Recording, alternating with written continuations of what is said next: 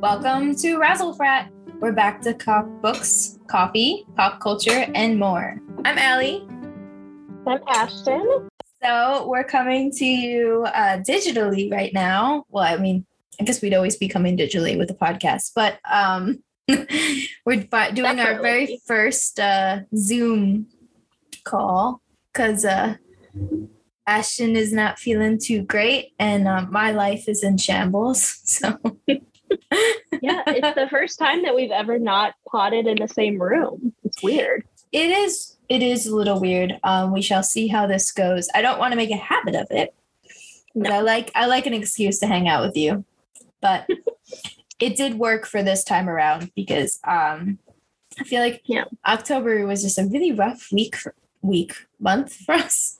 It's been a rough week Yeah. for me in general, but Yeah, same. And I feel like October was rough too. And most of October, Mercury wasn't even in retrograde, so I can't even blame that anymore. That I was, was my really- excuse for everything. yeah, I was really upset by that when I found out that it wasn't in retrograde. I was fully prepared to blame it on the universe. I feel like there's something else, like Jupiter, and we just don't Yeah. know that much about it. Like we're just familiar with Mercury and stuff. Um, Some planet somewhere is always fucking us over. yeah, basically. That's what I'm gonna say. yeah, but Um, uh, so what's new with you? What's the news? Uh, so uh, I mentioned last month that I was moving um, October 1st. So I did officially. I'm sitting in my couch in my house, I'm in the couch. I'm the comfy couch girl now um, because I'm going to have to die in this couch. Uh, because the story behind it is that it's my mother's. It's my mother's purple couch that used to be in like the entranceway of our house of our house growing up. I love these couches. I used to read on them all the time. There's nothing, they're not fancy and they fall apart, but um it's just something about it that I just like always loved having the purple couches. Uh they're like probably if not my age around there. So they're up there in uh couch years. Um but I was determined. I measured everything. There's a second, there's a second love seat that goes with this. And I live in a duplex now. So I was like, oh my God, we have a room that we can put a couch in. And then um, downstairs, we were going to put the second love seat for a little sitting area um, in our bedroom. And uh, so I did all the measurements. And um, fun fact about this couch is that it doesn't sit upright, it leans back a little. So, like, the back end of it goes backwards. So, because of that, there's about a half an inch extra that it doesn't measure. So it did not fit through the doorway of the building at all. Um, which we learned the day we tried to move it in. So did you have to like take the door off its off its hinges? At my mother's house, we did. In Brooklyn, that was not an option. So uh, the movers that I hired to get it in because I didn't want to have to deal with taking the doors off the hinges. I didn't want to have to deal with moving it. I hired movers for two hours to come in and put the couch in the apartment because at that point, I like it was such a hassle. We literally drove with it bungeed to the back of Jimmy's van, work van. Be- the doors wouldn't close because he also told me the wrong measurements for his van. So Timothy. yeah, so we basically had to bungee it, park it overnight in a garage because I didn't want to leave it on the street bungeed. Because his work van, all of his tools are in there. Um, yeah, that thing would have been gone by morning. right? He's like, no, no, no. I'm like, you'd be surprised. You'd be surprised. Yeah. So um they couldn't get it through the door. So they're like, call the sofa doctor. And we're like, so Who are you gonna call? sofa doctors. But fun fact, we called the couch doctors on a Sunday morning. They were there within like an hour or so. Within two hours, they got this couch in here. They took it apart into three pieces. They took the legs off, which are bolted, by the way, into the. It's not an unscrewing, like, there's nothing I could have done. They took the whole back off of it. Like, it was like it came in in pieces and then they reassembled it in the room. I was like, That's, really impressive. I know, but long story short, I now have to die in this couch because Oh yeah, you can't get rid of that. like thing. the the energy it took to get it here, like, oh my god, oh my god. So I have a couch. I haven't. Fun fact: haven't had a couch since I've lived with my mother when I was like 21, 22. And like even in college, right. the couch that we had in college, the first apartment that I lived in, we just bought it from the dudes that like lived there previously. So like we just bought it off the people that were moving out. And then the second apartment, it was my friend's mother's couch. So she had all those done. So like I've never had a couch. And now you too. I know, but it takes up like 90% of the room, but I don't care. That's okay because your apartment is more than one room now. I know. I've already taken a nap on it. It's great. Oh, amazing. So I like um, my couch. It's really pretty, like velvet blue, like tufted, but it's not very comfortable for like a nap. It's more just like aesthetic. I know I've slept at your house. Yeah, it's not. It's not great, and I'm not going to sugarcoat it. That couch sucks to sleep on. This couch is great. We just need like a pillow for like heads, but Yeah. we'll get there. Um, Yeah. but yeah, what's new with you? Not a whole lot. I went home last no, this earlier this month, Jesus, I don't know what day it is. Um to for my baby sister's wedding. So that was fun and kind of surreal to watch her get married. Um so I did that. Um I've got a performance review in a week and a half to like officially put through my promotion. Um, so I know I'm really excited um, and nervous, but mostly excited. I feel like it's like kind of just a formality because they've already told me like that this is going through. Um, so that'll help. But so do that, and then this weekend is Halloween. Well, actually, this Monday, so it's like the weekend before. And Megan, my roommate, and I are going to hike upstate in Cold Spring. So I'm really excited. And apparently there's like a really cute like downtown like area. So we'll go see if we could see some cute coffee shops or grab a grab dinner or something. But I'm really excited. Um and I know you've been wanting to get into hiking too, so we'll have to go on a hike together sometime. Yeah, yeah, because we went when we went to Seattle. We went to a couple hiking trails and we went up like halfway. But um, love of my life brought vans, so we couldn't hike. you know, and like I'm like I'm not gonna die out here. So Uh, no, when I went to Seattle and hiked with my sister, they were like, she and her roommate that took me on a hike. They taught me this little rhyme on how to deal with bears if you see bears in the wild up there. And it was like, if it's black, fight back. If it's brown, turn around. And if it's white, good night. like a polar guess, like, bear. like polar bears, which you wouldn't see in Seattle, but that's like, I was like, oh, haha, that's funny. They were like, it's not a joke. I was like, what? Come again. Polar like- bears are the most lethal ones, apparently. Well, and also like I thought they were just joking about us seeing bears. We didn't see bears, thank God, but like they are up there, and that would scare the shit out of me if I saw a bear in real life. Yeah, I remember um my nonna when she retired. Well, when my grandfather and her retired, they went to the Poconos and they had um, a house there, and there'd be bears just chilling in the backyard, going through their um bird seed, like just normal. Oh, And I'm like, eh, absolutely not. I don't do well with nature. Like, mm, I do okay with nature. It's like the bugs and critters that I don't do well with. yeah, the that part. Like, I let me let me rephrase that. I don't do well with aggressive nature. I do well with passive nature. So like trees, plants, you know, Yeah. water trickling down a stream, Yeah. that kind of stuff, I'm cool with. We're good. We're copacetic. But like the minute it's active around me and it's like trying to converse with me via like swarming or something, Yeah, I'm like, not no, good. no, not not my vibe. I just have to say the use of the word copacetic, first of all. Second of all, it's the second time I've heard it in conversation today, and it's not a common word. Really? My my boss said it on a Zoom meeting earlier. Isn't that weird? Like, don't you think it's not a common word? No, yeah, I guess I never really I never really think about it. I don't know. Maybe because I'm reading more. I don't Yeah, because I have know. such I have a longer commute with work now. So like Oh, that's I'm on right. the train yeah. longer. So You know that song about like my baby takes the morning train. yeah, That's, what that's you. Yeah, that is me. um, taking the morning train a little. If I'm good, I'll go before eight. I'll catch it before eight, and then uh,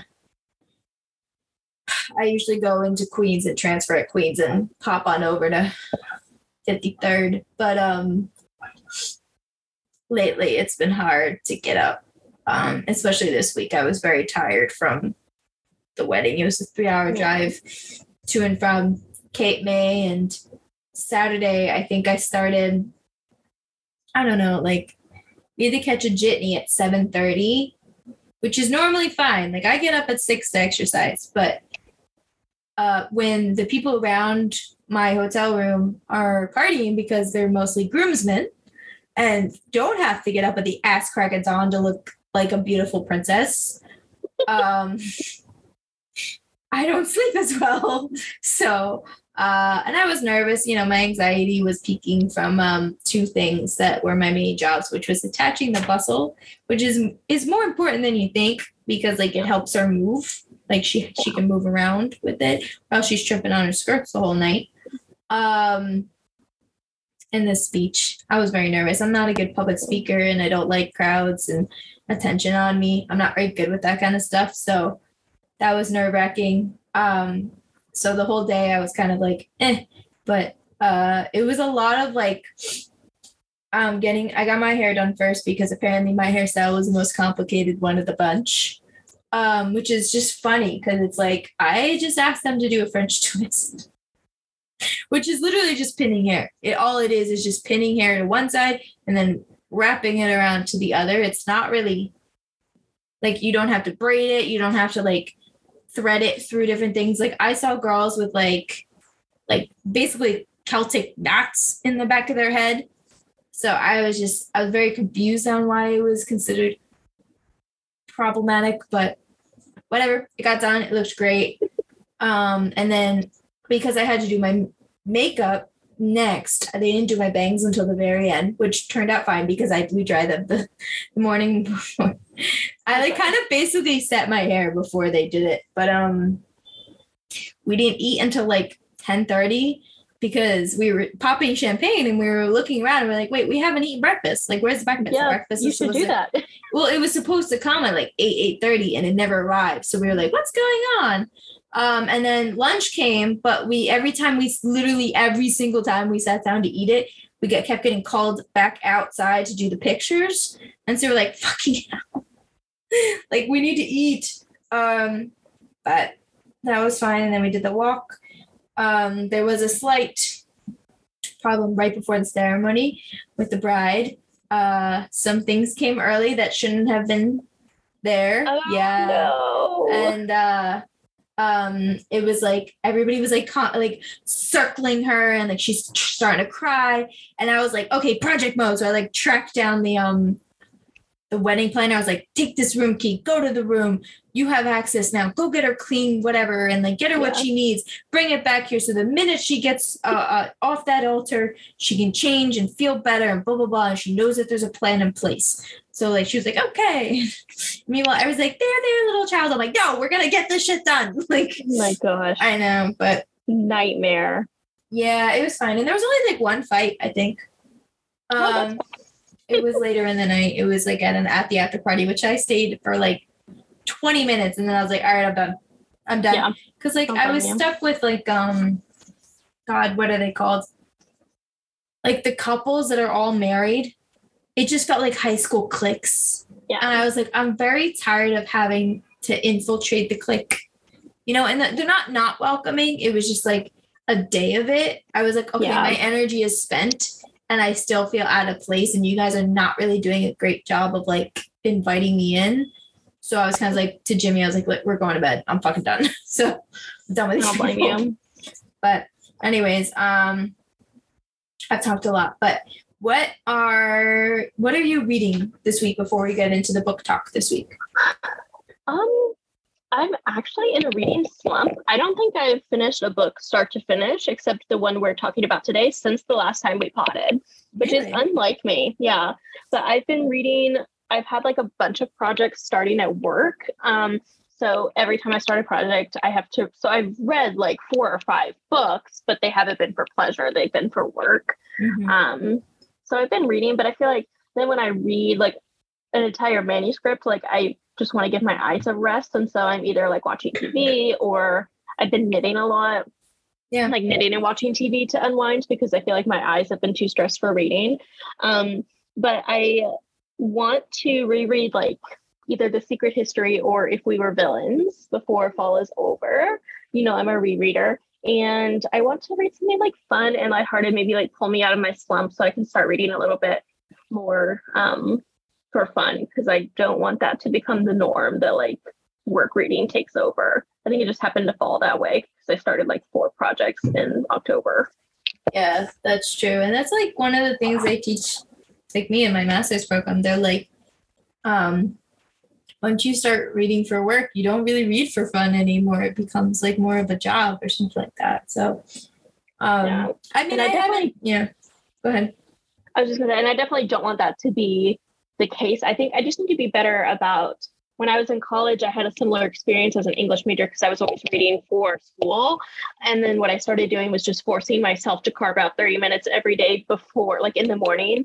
And I would do my fun reading then. And then that way it, I wasn't too tired at the end of the day to do my fun reading. And it was like fine if I was tired when I did my school reading. So I probably just need to get in that habit again. Yeah, no, uh that sounds like a good plan. Also, you probably with all the running around, and I know you've said you've been busy with work, um when you usually go on your walks, you listen to your audiobooks. Yes, that's true. Yeah. And um I'm also in an audiobook. So I'm like, I don't know, like I've tried and put down a bunch of different audiobooks too. Like, I don't know. Just like Mhm. happen, I don't know. I feel like that happens to everyone and that's happening to me. And eh, whatever. I'm just not beating myself up about it. But what are what are you reading right now? Um, so right now I'm in the middle of actually a really cool. It's my October read for my other book club with the bride or the wife Cool. now. I don't know. Um, it's called. Uh, I had to write it down because of the long title. The Southern Book Club's Guide to Slaying Vampires. It's by Grady Hendrix. Um, and it's from 2020, and it's actually pretty good. I wasn't expecting it to be good because like I love Sam, but she picks kind of like eh books sometimes. Like it, it can be hit or miss when she picks it Yeah. because she kind of really she's a sucker for like what's popular or like you know what I mean. Like she she reads like Colleen Hoover and and you know all of that. She reads Oh my gosh. Megan told me that the new Colleen Hoover book sold 800,000 copies on day one. I know it's uh because they're product that's an imprint with us. Oh, right. Like, Yeah, it broke a record. It um insane. it broke what record did it break oh god it was um it like it actually like broke the record like of whatever book was previous to it um that was holding that uh thing they were talking about at work because it's grand central publishing uh is Like- the The power Publisher. this woman has. yeah because um sometimes we we publish her books and then Mhm. Grand Central publishes like the other half. Um, but yeah, it like all the pre-orders. Um so anyways, we're gonna uh let me see what we're doing. So um I just totally lost my train of thought. Yeah, but anyways, um this one basically is about uh 80s late 80s early 90s and it's about Mhm. like housewives that are in a book club and they end up go like breaking off from their normal book club and starting one where they read um kind of like cheap horror and they rotate it with um true crime. So they'll read like about ted bundy and then they'll read like i think one of them was like bridges of madison county. And then they'll and you know and it's set in i want to say north carolina. And it's at a very like it's called mount pleasant or something. It's a very like you know suburban housewife gated community. And um the main character she struggles with like being the perfect housewife and like her kids and all this stuff. And it the way it, the horror in it happens is so subtle and integrated into their normal lives that like you don't realize that oh my god there's horror happening. So it's like it starts with she goes to take out the garbage cans because like the son doesn't do it and um she goes around the bend because she hears something and she thinks it's a raccoon. No, it's her neighbor who's an old woman tearing into a dead animal, like eating it, and then attacks her and starts trying to eat her. And it's like, oh my God, she was deranged. She was senile, blah, blah, blah. And then it just like builds from there. I mean, the title says slaying vampires. So, like, you kind of know where it's going, but like, I mean, there's different scenes. There's like a little bit of gore, but there's a lot of eeriness. Like, mm-hmm. like the kids think there's a guy on the roof, and like she has to run around and like close all the windows, and it's crazy. And then there's like a scene where like just rats start coming into the the house and like covering body. It's creepy, but it's like paired with this woman who's like washing her mother's china and like telling the woman like telling the main character, "Oh, you're just you're just like, you know, making it up. Like you're the one that said that nothing ever bad happens in this town and like this book club makes you wish something exciting happened." And then she's like, "Go vacuum your curtains. That'll make you feel better." I've actually I started this book and then I stopped it. So Very I'll be slow. interested to hear. I'll be interested to hear what you think Yeah. um, when you make it through, and like maybe you can tell me that it's worth picking it up and finishing it again. But yeah, I think I got like sixty percent of the way through. okay. Um, so yeah, I'll be interested to hear. But I'm Okay. also like a snob. So Yeah. I mean, same. I mean, it's not like blown out of the way, blown, you know, my mind is crazy. Like, um, one of the craziest horror books that I've ever read that I loved was um Paul Tremblay's uh book. I can't the name is escaping me right now, but it's like head oh, Head Full of Ghosts. That one Mhm. was really good. Or like I liked Mexican Gothic. Like I don't read a Mhm. lot of horror. Like I'm not a Stephen King psycho like you, but um, or he's more thriller, I guess. I don't know, Yeah. but um, you know, but uh, that's what I'm reading right now. And then I did, uh, I did finish a Court of Rose and Thorn or Thorns and Roses, ACOTAR. Ooh, I yeah, always yeah, say it wrong because I know it by the acronym. Thoughts? It was good. Um, I heard that like the the spiciness doesn't happen until the second book, which I have on hold at the library, but it's like 30 people ahead of me, so I'm not in a rush. I I I just showed you earlier um my bookshelves, which took me more than one try to organize it because I combined Jimmy's, which love lovely person that he is, told me as I'm organizing and I finished all of it the other night, goes, I think some of mine are still downstairs. Dude. I was like, I was like, well, they're gonna stay down there. Mm, that It's like- sounds like a like- personal I was problem. like, they're gonna go on the bookshelves that are downstairs with your comics. Cause I was like, ah, ah. I was like, it's already stuffed to the brim. I have it organized in like a vibe type thing, like a mood reading type thing. Um, Ooh. Do you I- think it's like psychotic that I don't organize my books at all? There's no rhyme or reason to my shelves whatsoever. I don't think it's psychotic. I think it's brave. You think it's brave? I think it's brave because um to be honest like it, it it's brave in that you're willing the possibility of yourself becoming anxious and stressed when finding something to read Nice. you're, you're you're you're inviting chaos into your into your mind and that is bravery you're going blindly into the tbr into the TBR yes. Okay, world. but here's the thing: is like my shelves aren't organized. Like my shelves you've been in my house, like in my living room and my entryway aren't organized. But I have a my immediate TBR right next to my bed. My like within the next few months TBR at my desk, and then I have some of my favorite all time books on my dresser. So there's systems there, but then Yeah. like in terms of long term storage, it's just whatever. Oh yeah, well that's I mean you remember my old place. I had like stacks of TBR and stacks of what I read, but there was no organization. yeah. Um so that I if there's a system in place then it's not as crazy, but still. Yeah, it's not pure chaos. No, I mean like when I was organizing this I started originally I did a color coding, but I hated it. I was like I was like, it Yeah. looks aesthetically pleasing. I was like, but I don't like the way the books. I was like, I don't like this person with this, but like, I was very. Yeah, I was like, I need it's it differently. Too, yeah, it's too matchy matchy for me. Yeah, and like, oh, don't get me started on the people that turn the spines inward. Oh yeah, that's weird. And like, yeah, that I think is psychotic. I'd be worried about someone who does that. I'm like, as someone who works in the art department now, like, they put a lot of effort into designing Yeah, your books. that's the- Like, That's the prettiest part. I, honestly, yeah. And it's like for you to just blatantly put it behind it. So just like you have like stacks of paper, what do you think you are? Like a legal office? Like that's boring as shit. But Not a fan. mm, I don't know. All right. So do you want to get into the book we read this month? We've been chatting a lot. Um, sorry, I just missed you. I had to had to converse a little longer. I know.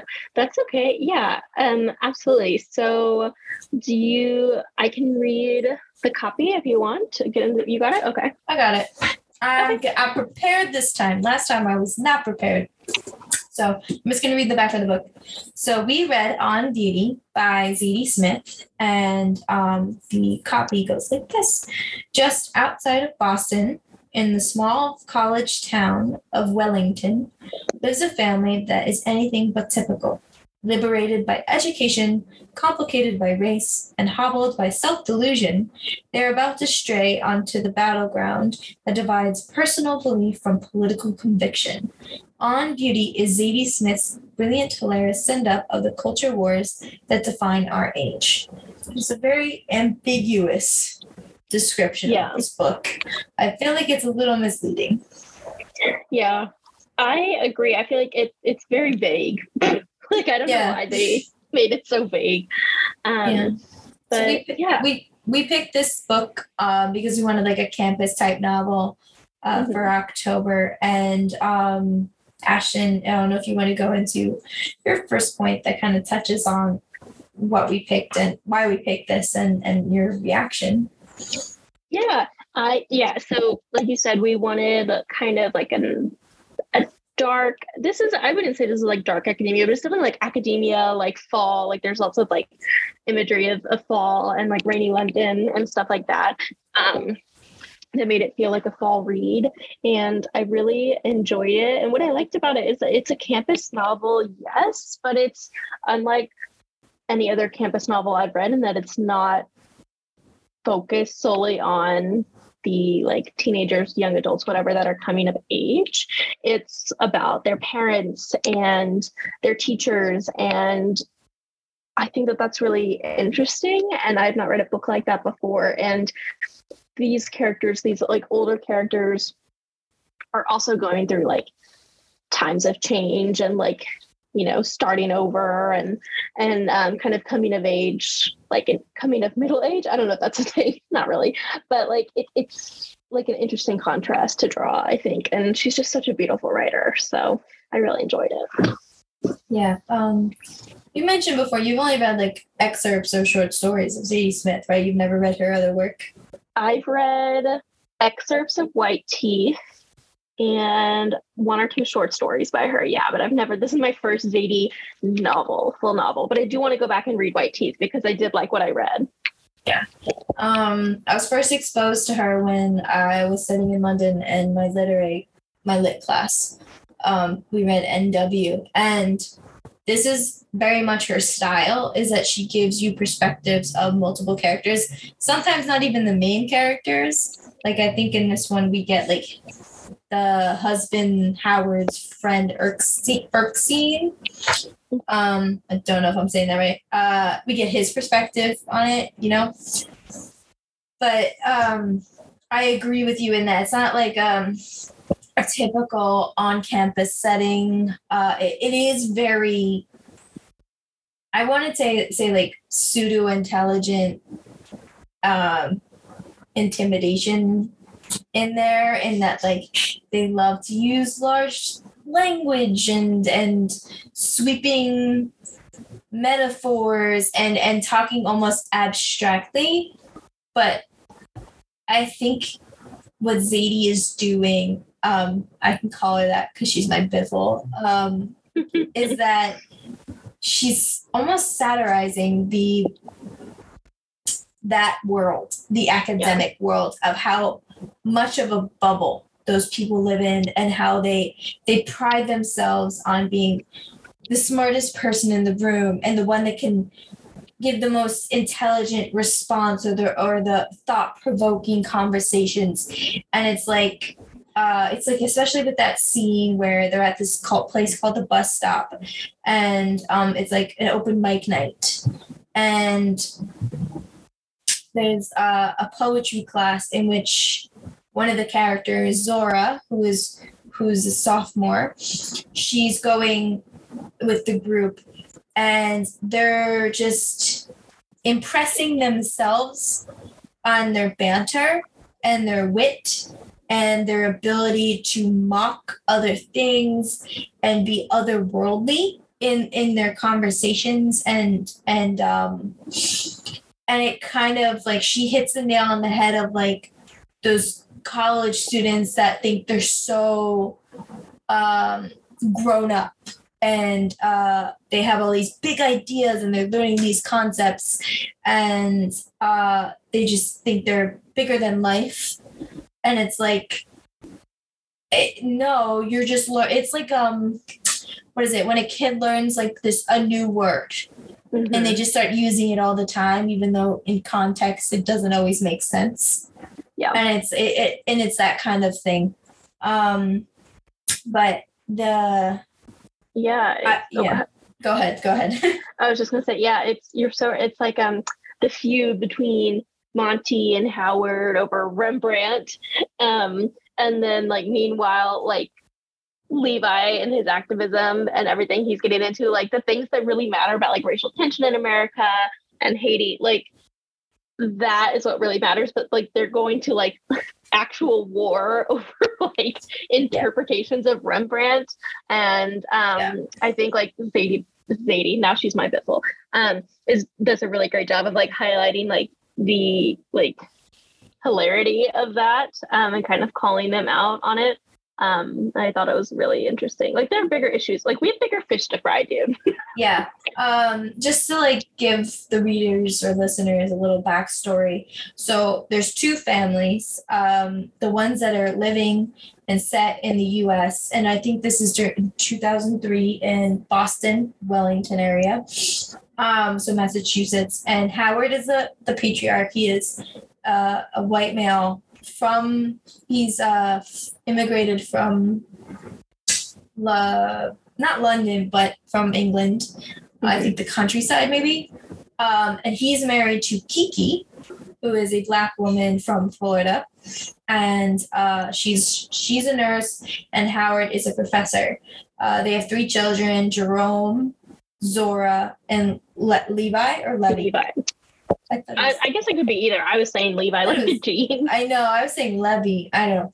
Whatever. Um, Jerome is the eldest. He's away at Brown. It actually opens up with with some tra- drama with Jerome, um, and that links us to the secondary family, which is the Kipps, K I P P S. So there's the Belseys and then the Kipps. So the Kipps um, is Monty Kip, and I believe the Kipps is an entirely black uh, British family. Mm-hmm. Monty Kipps is married to Carlene Kipps, um, and then you meet Michael, who's the eldest briefly, but he's kind of really not in the picture. He's like um, an accountant or he's something boring. He's a suit. Yeah. And then yeah, he's, um, a, he's a finance bro. yeah, he's he's not even a finance bro. He's an accountant. There's a difference.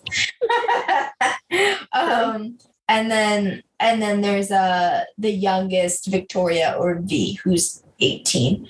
Um, and it opens with Jerome, who is studying abroad for a summer and apparently ends up staying with the Kipps, who were in a Monty was in a feud with Howard because of the argument over Rembrandt, the painter, whereas Howard thinks that his genius is is um you know lacking and that it's like everybody you know admires Rembrandt all these years, but he's just a phony. And Monty's like a very traditionalist type of person, and it bleeds into the book in the way of politics. And later on, um, it touches on like the political stance on affirmative action, which was very big in early 2000s in colleges. Um, and then uh, the whole thing is that Jerome Fallen was uh, very virginal and religious, which his liberated family was not and mocked him for. Um, he finds this Christianity um, sanctuary almost with the Kipps and falls madly in love with V uh, to the point where he's engaged. I don't fucking know. Briefly. Um, yeah, briefly engaged to the point where by the time Howard takes the plane over there to figure it all out, they're not engaged anymore. So, flash forward, the rest of the book takes place in Wellington, I'm um, in a very small, close knit community centered around this campus. Monty has been brought over with his family, uh, excluding Michael, to teach a course about taking the liberal out of liberal arts at a liberal arts college. Seems dumb as shit to me, but what do I know? I don't know. I'm not academic enough, I guess. Um, and then Howard teaches a class that is so obscure that a million people apparently sign up first day, and then like 90% of them drop it. So um, that's like the backstory with the two families. And then I don't know if you want to kind of explain a little bit what's going on within the Belsey household.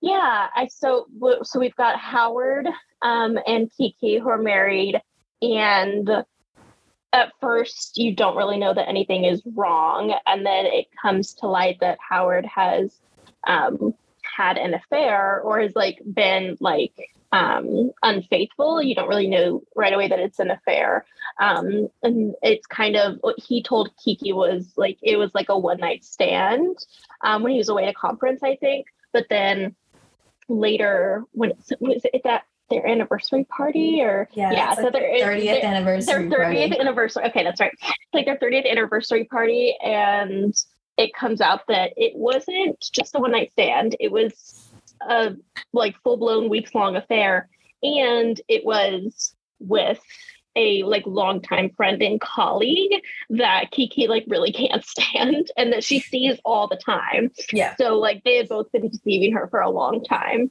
Um and so like that's the end of that. Um well not entirely the end of that's the beginning of the end of that. Um Yeah. inside the Wellesley household.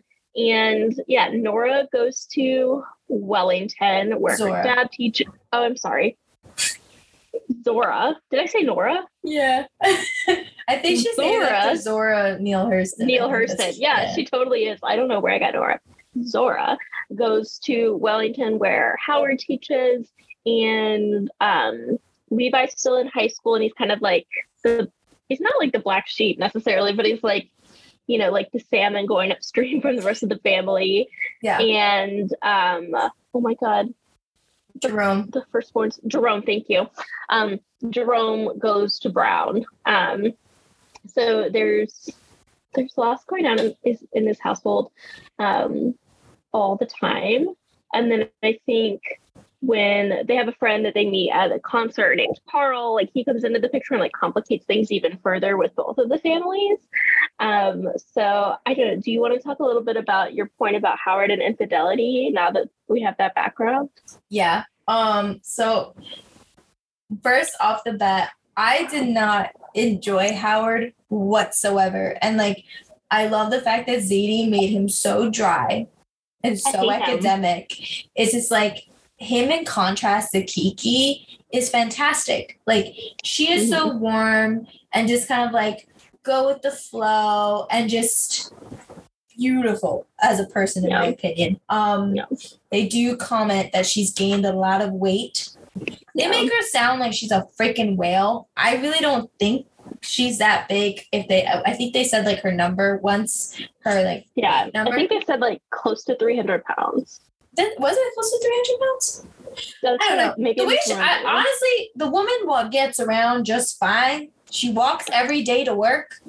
yeah, I, she can't be that much, you know. I don't know. yeah, whatever. So the whole thing is that like Kiki has gained weight since they first started dating. I mean, she's popped out three kids. Um, and what's it called? And they've been married for 30 years. The mm-hmm. thing with Howard is that like he lacks total remorse.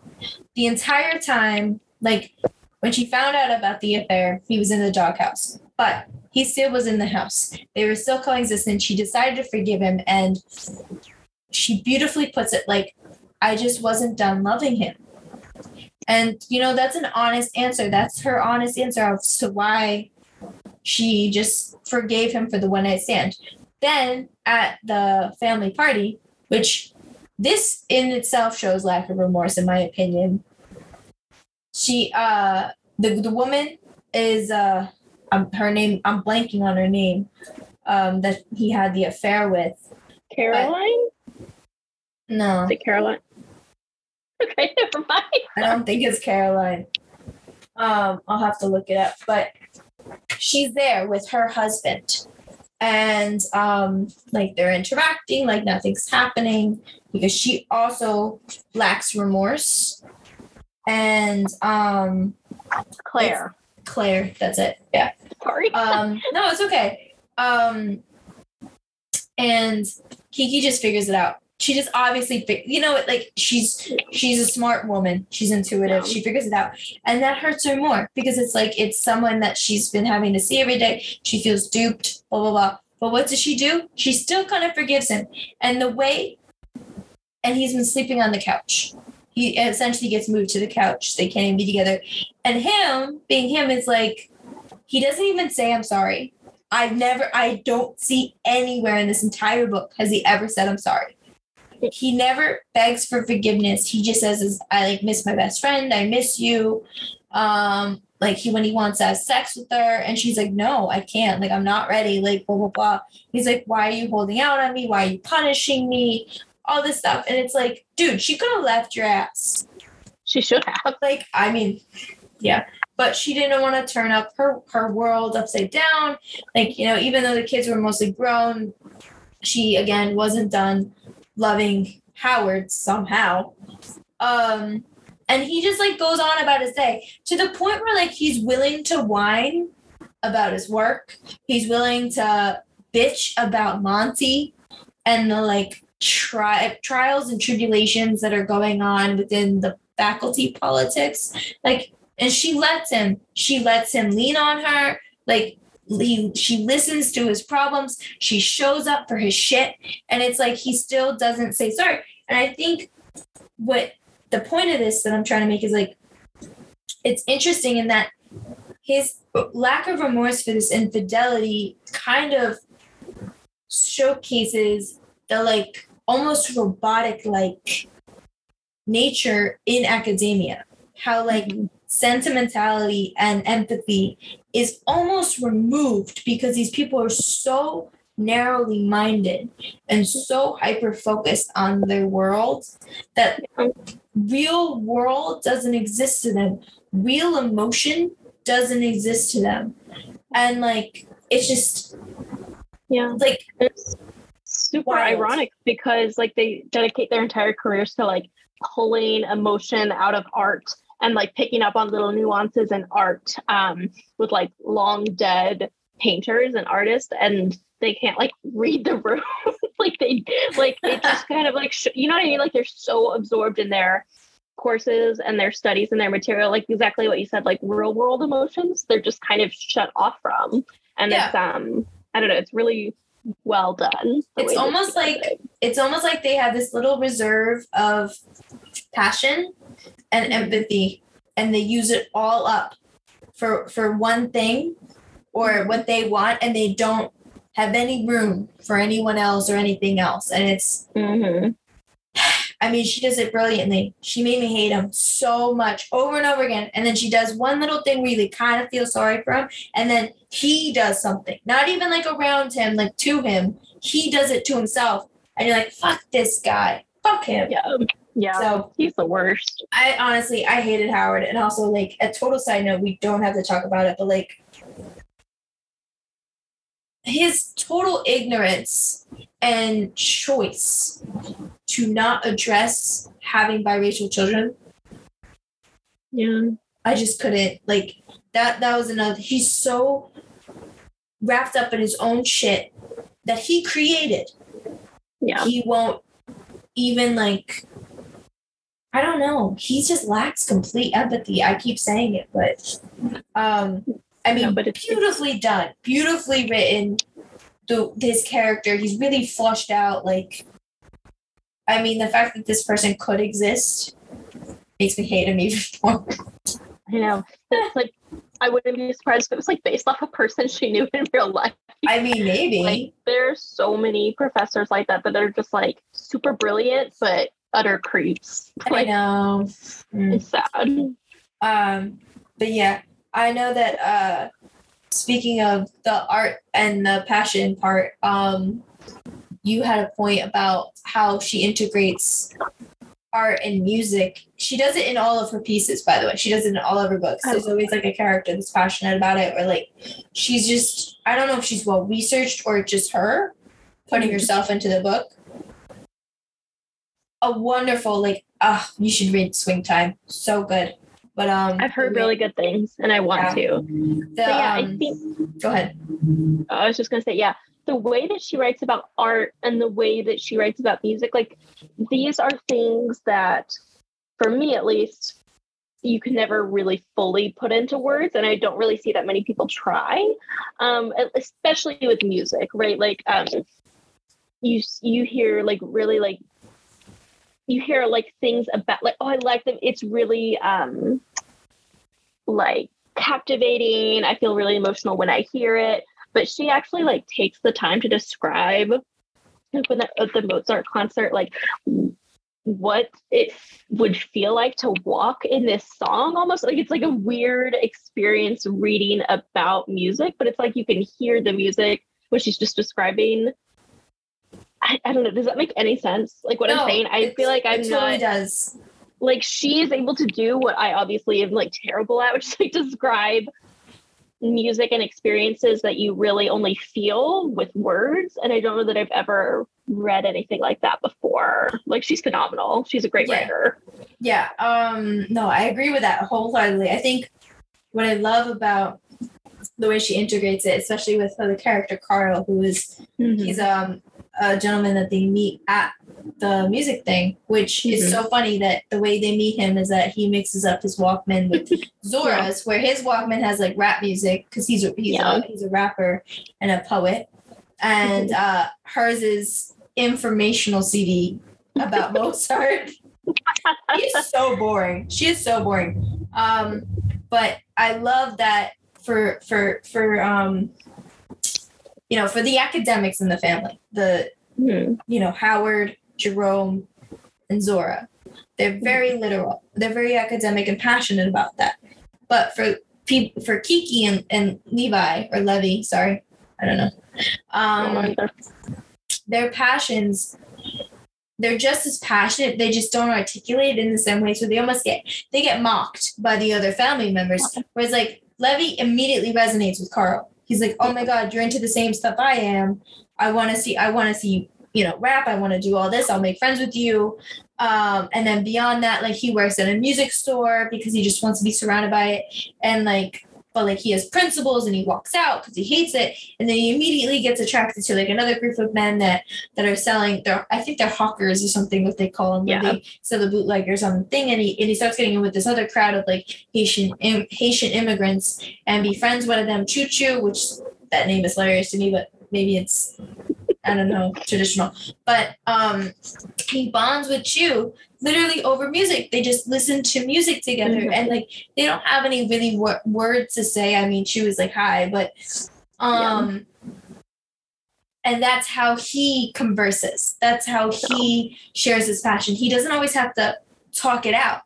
He Yeah. experiences it, and I think the dichotomy of Levi and and Kiki is that the they experience their passions and they put them forth in their person, whereas the others just talk about it. And I Yeah. think that's so great because it's like it's showing that whole difference of living in the academic bubble and it's Mhm. like those who can't do teach Yeah. it's like they they're so inhibited by their own limitations that they're so comfortable just talking about it, talking about it, talking about it, arguing about it, and then acting fucking superior while the others are living it. The others are going out and making friends and connecting with people and connecting with others and talking with them instead of at them. And Zadie Smith, the way she showcases how music and art can be expressed in two different ways in those Yeah, worlds. and- and neither way is right or wrong, right? Right. Like you can it's not she's not saying that like to experience art or Mozart in this academic way is wrong. She's just saying it's not the only way. And like the way that Carl and Levi experience and Kiki experience the world is different, but just as valuable. Um and it's like again like kind of mocking like um, Monty and Howard in this feud over like interpretations of Rembrandt when like it's not something that has one right answer either way. But they're both like proving themselves the whole time. Like they're like going crazy in like journals and like subtweeting each other academically about like Right. what they're getting wrong about this. And the thing is like there will never be a correct interpretation of so it's like an exercise in futility. Um, like we were t- what we were talking about earlier, like the outside world, like where things actually have consequences, like it's completely passing them by because they're like so caught up in proving their own point that like can never be proven. Right. No, that that just like yeah, it's it's kind of like how um I don't know I don't know if she's trying to make a point or whatever, but it's it's so true is that like as kids we're raised, especially in America, and again, this is set in America, where she's she's an English writer, and her other books are set in England. They're not set in America. This is the only one I've read so far. I'm sure she has others, but that mainly are set in in America. The other ones are set in England and other places. Is almost like it's. uh, it- I want it, I, for lack of a better word, a satire on the American college system and like how we're all raised to go to college. You know, especially in the 2000s and like on. It's like unheard of, like for kids not to go to college these Yeah. days. Whereas, like, you know, years ago, it was like a big thing, you know, very first generational thing. And so it's like they're all raised and promoted to go to college, and the college is like the end all be all where you develop your person. And it's like when you put that much pressure onto this one system that is not perfect and that's that's that's existing within a bubble it's not really creating people that are going to exist and function successfully in a society that's beyond it. So it's like, you know, you can I remember when I went to college, I was like, I'm gonna have all these big, great ideas and blah blah blah. I was a dumb fuck in college. You know? Yeah. like there's just Same. so much you just you have to you have to have that balance of the levi and kiki and the balance Mhm. of the zora and howard jerome is kind of an afterthought in a lot of it Yeah. um to be honest he goes away to sulk at brown Brown, oh yeah. boo at brown but anyway Which is so weird because I would have thought he would be one of the main characters after the way the novel opens with his emails and going She back and forth, and then he she then he kind of just like slips away. yeah, she does it a lot. She makes you think this is going to be the main character, and then she's like, bye. Um, but yeah. Anyway, it's just like I don't know. Um, even the whole layout of the book itself, the way it builds, um, towards the end, like you're like, where is this going? Mhm. And I don't know about you, but the climax, I don't know what. Well, I'm reading, you have some notes on what you think the climax is. I don't know if that's what I believe the climax was, but there was a part that was like not a twist, in my opinion, but might have been seen as a twist because I saw it coming. I was like, oh, this is gonna fucking happen. This is gonna happen. This is gonna happen. Um, but I want your opinion on uh what you think. Like, did you guess what was gonna happen with the climax you wrote down? Um, and the way this book is laid out. No, I don't think that I really. No, I didn't see like all of these revelations come in. Like what I think is the climax is when like they realize, like Zora realizes that Howard has been sleeping with Monty's daughter Victoria. And you only slept with her once. Yeah, but like I mean, it's like I know. I know. like she's what only 18 maybe 19 and he's like ugh. anyway um and then yeah so like that's what i would say. What do you think the climax is? That I uh, think, I mean, it- that moment when they slept together. when he slept when they slept together? Yeah, i mean i guess with it yeah. I did i did see that coming. Like i saw that the first time they met oh my god, when he was basically just objectifying the fuck out of her and she was encouraging it, I was Yes, like, i was like yeah this is gonna happen so no that did not surprise me at all um i, I was like yeah, I, I thought maybe she was setting us up to think it was going to happen and then she wouldn't like do it. Like maybe it was a distraction, but no. yeah. And I think what like upset me in twofold was like, one, I immediately did not think she was like asking for it. You know what I mean? Like I never think that. It was that very small part of that random student's point of view that we got. That that 16 year old girl Mhm. from Indiana that was in college, which Mhm. okay. Um that's when I was like, okay, she is she like even others are noticing that this is happening. It's not just like in the reader's mind planted. But the second was that that happens at a fucking funeral Yep. and it ties back to his lack of remorse. He had sex with Kiki literally weeks later. Yeah. Weeks Yeah. later, doesn't say anything, and then I think because I, I mean, I guess you're right in terms of like English student vibes of what the actual climax is. Is when Jerome and Zora. Well, Jerome realizes it. Zora confronts him um, because of a party. But Zora, the fact that she took his side the whole time, that pissed me off. She took his side the whole time and was like, oh, well, like, of course you cheated. Look at mom. She got so fat. I'm like, first of all, fuck you. Fuck you. Condoning your father being a cliche. Come on. And then, like, how she gave him a chance to own up to it because Monty was having an affair with a student. Mhm. And he just was like, oh my God, we can totally take him down now. And she's like, are you fucking kidding me? Like, you're in the same boat. You know. um, I just, I don't know. The, I don't know if it was like climactic, climactic, but that kind of like, that did trigger the end. Yeah. So I guess in Yeah. English terms, it makes the most sense.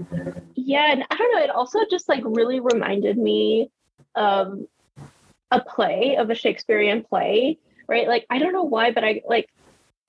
I mean, I got a little bit of like Romeo and Juliet vibes, honestly, with like the Montagues and the Capulets. Um, But Mhm. like the kids aren't in love, but there is like the family feud. I'm like, okay, like I didn't really get Shakespeare right away, but then like I don't know. I feel like there are only three sections in this book, but I feel like the last section is like the final act in a Shakespeare play, where it just like everything comes out at once and it all happened. I don't know if you felt so. I felt like it was like really slow burn, and then like everything happened really fast, and all the dominoes cascaded like super quickly.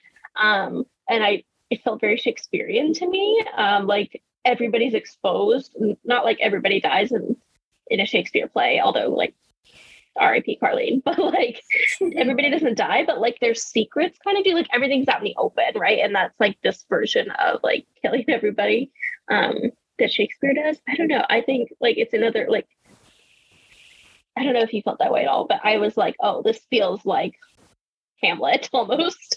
Yeah, I mean, I didn't in the sense of like the way it ended, um, but the way, but I don't disagree with you Yeah. if that makes any sense. Um, I definitely got the feuding family shit and like the star-crossed lovers, but it was like barely there. Yeah. Um, but for sure, the drama, the constant building of the drama and the heads, and it's almost like, like, like in Shakespeare, it's not always the kids that cause the most drama; it's the fucking Yeah. adults that are in charge cause the most drama, Yeah. and then they never take responsibility for it. They're like, "Oh, I'll just stab you through the curtain," you know, like, Yeah. Yeah, so well, that was think- very Shakespeare. And I think too, like what made it feel kind of like a play for me is like all of the dramatic irony. Like we know that Jerome isn't engaged anymore, but Howard doesn't. But Howard's going, and like we know as the reader that you know um, that Howard and V like sleep together, but like the kids don't know. Like that, like kind of like you have a secret that the Right. characters don't know yet. Really kind of makes it feel like a play too. I think that Yeah. kind of yeah Yeah, it, yeah. I mean, I feel like the most Shakespearean part is the is the painting. yeah the the painting that Carlene left for her only friend who paid her any attention and went out of her way for um Kiki was withheld from her lied about the note was burned Mhm. like all this stuff. And then was stolen by her son who she was angry with goes to give it back finds the hidden secret and then loses her legs like literally drops to the ground faints so dramatic so Yeah. good very dramatic. um Very i love it i love it um and i'm really glad that kiki won't disclose her location to howard fuck him Yes, I know, right? He's that's a great I- ending yeah, I agree. I agree. Yeah. I liked it. Um, but we this is definitely going to be a long pod. Um, so do you want to tell me what you rated on Beauty Da- Zadie Smith? Yes, I'm giving it a full razzle. Um, I think maybe this is because I don't have any other Zadie Smith to compare it to. Like, I know that that is influencing your rating, but I don't know. I just loved it. I mean, I read it all in one night, which I feel like that was because I procrastinated, but also I feel like it's the kind of book that you could pick up and like read in one sitting because I don't know. I feel like it is kind of like a slow burn, but she gives you just enough at a time to make you want to keep reading. Like she'll like throw a crumb here or there, like, oh, Howard had an affair. Like, oh, who's it with? Like, oh, it's with Caroline, but like, eat or Caroline, Jesus, Claire. I don't know why I keep wanting to say Caroline. Um, like she just like gives you bits and pieces that you want to like, or like Zora's relationship with Carl. Like you want to see where that goes. Like she'll just give you a little piece, and you want to keep reading till you find the next one. I don't know. I found it very propulsive, and I really enjoyed it. And like I said, I mean, I think it's just like really beautiful writing and storytelling, and yeah, I just I loved it. I would give it a full razzle or a five stars. Okay. Okay, I love that. Um, I give it a razzle frat, and I'll Okay. explain it. So it's like three quarters razzle for me because of the writing and the depth. I I personally, I love Zadie Smith. Maybe because this wasn't my first Zadie Smith, although I do admit my first Zadie Smith I didn't like as much as my second. So Mhm. we'll see. Um, but I read a couple by her, so or a few. Um, but the frat part that I'm giving is that compared to other books like White Teeth, which is the one that blew me away the most, Mm-hmm. this was um I wanna I don't wanna say lacking, but um I think because I've experienced other versions of her, like other writing styles um or storylines, um this wasn't as of a punch to me. Yeah.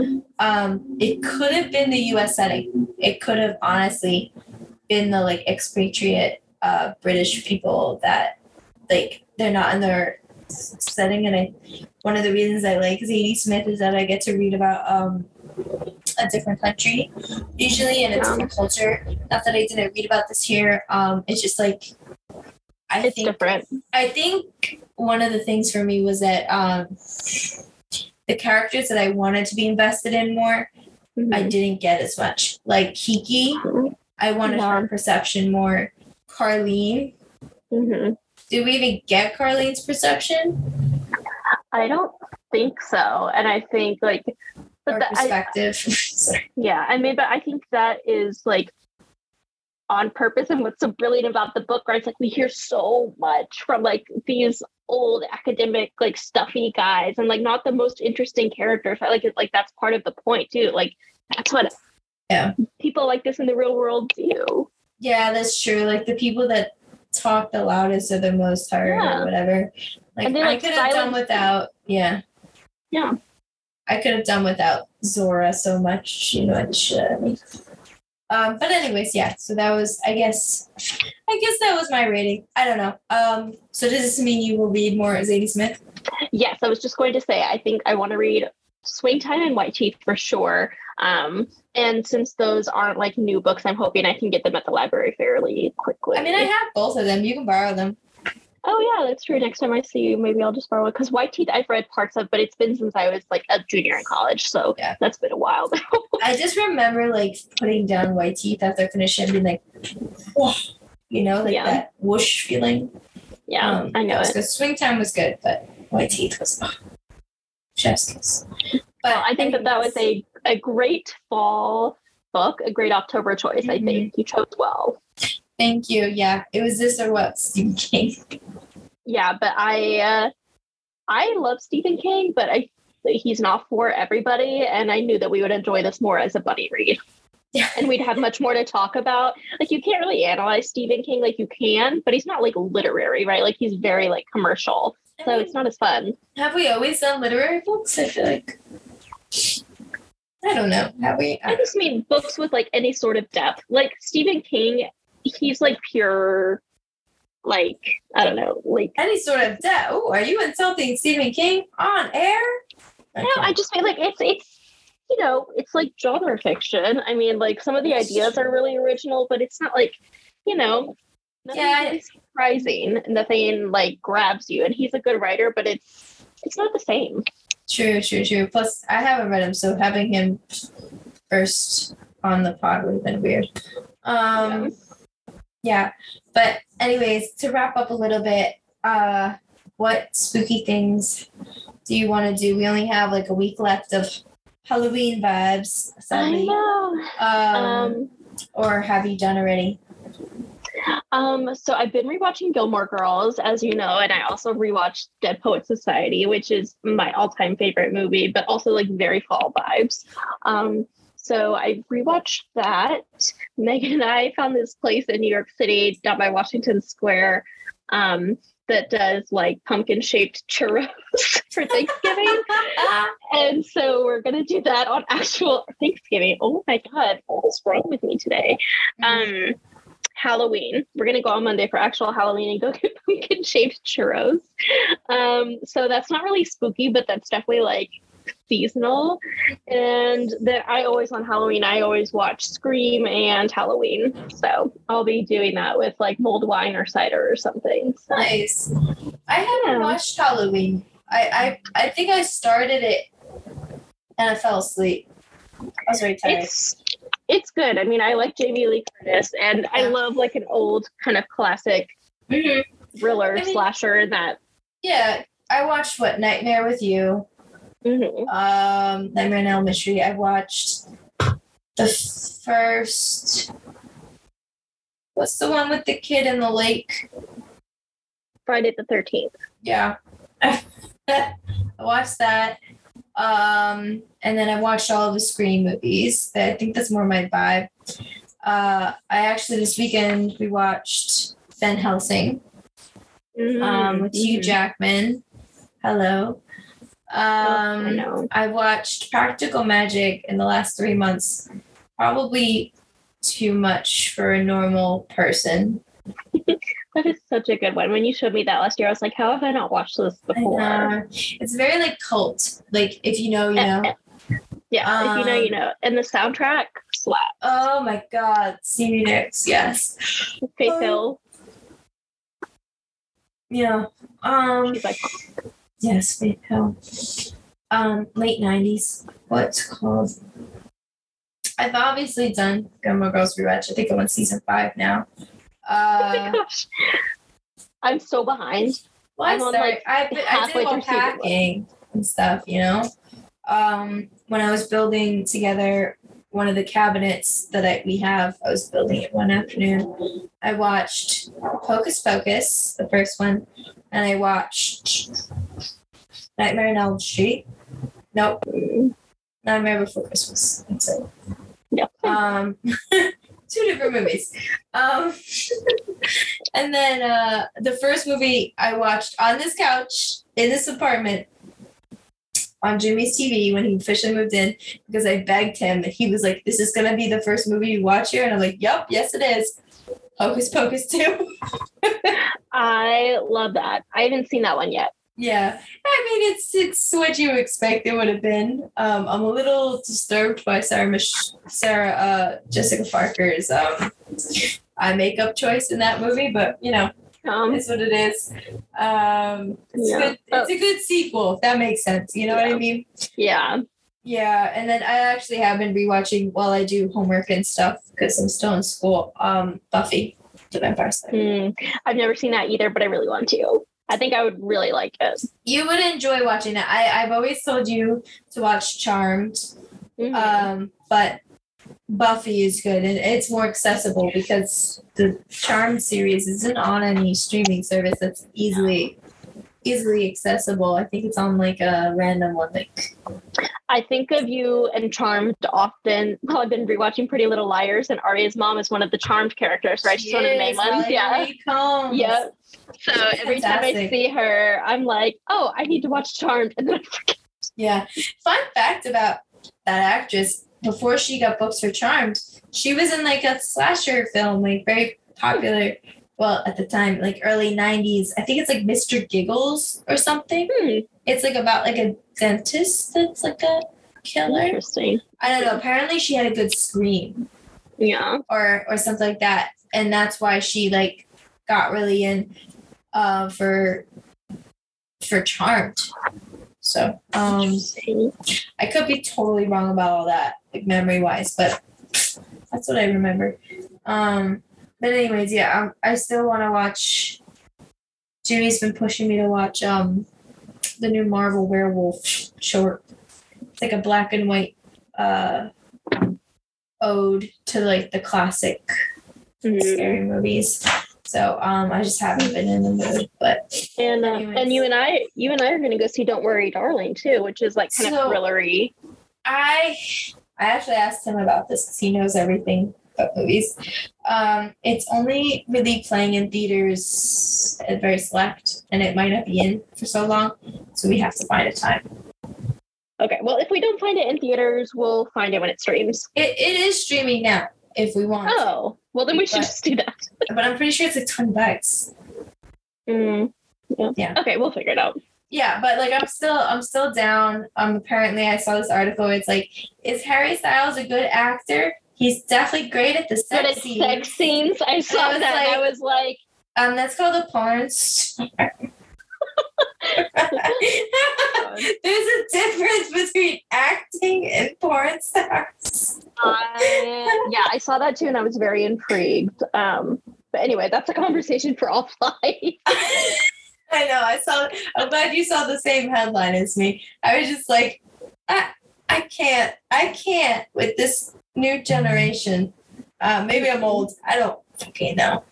But um, how about you? How about you lead us out? We've we've talked a long one on this podcast, a good one, but Yeah. we've chatted a while. we have. Be sure to follow more of our bookish antics on our bookstagrams at There's Ink on My Hand and grapes underscore of underscore ash. Share Razzle Frat with friends, lovers, even enemies.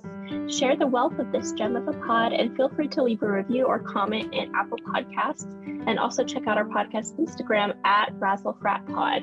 Come for the books, stay for the coffee, and sometimes wine fueled conversation. Until then, we shall bid you adieu.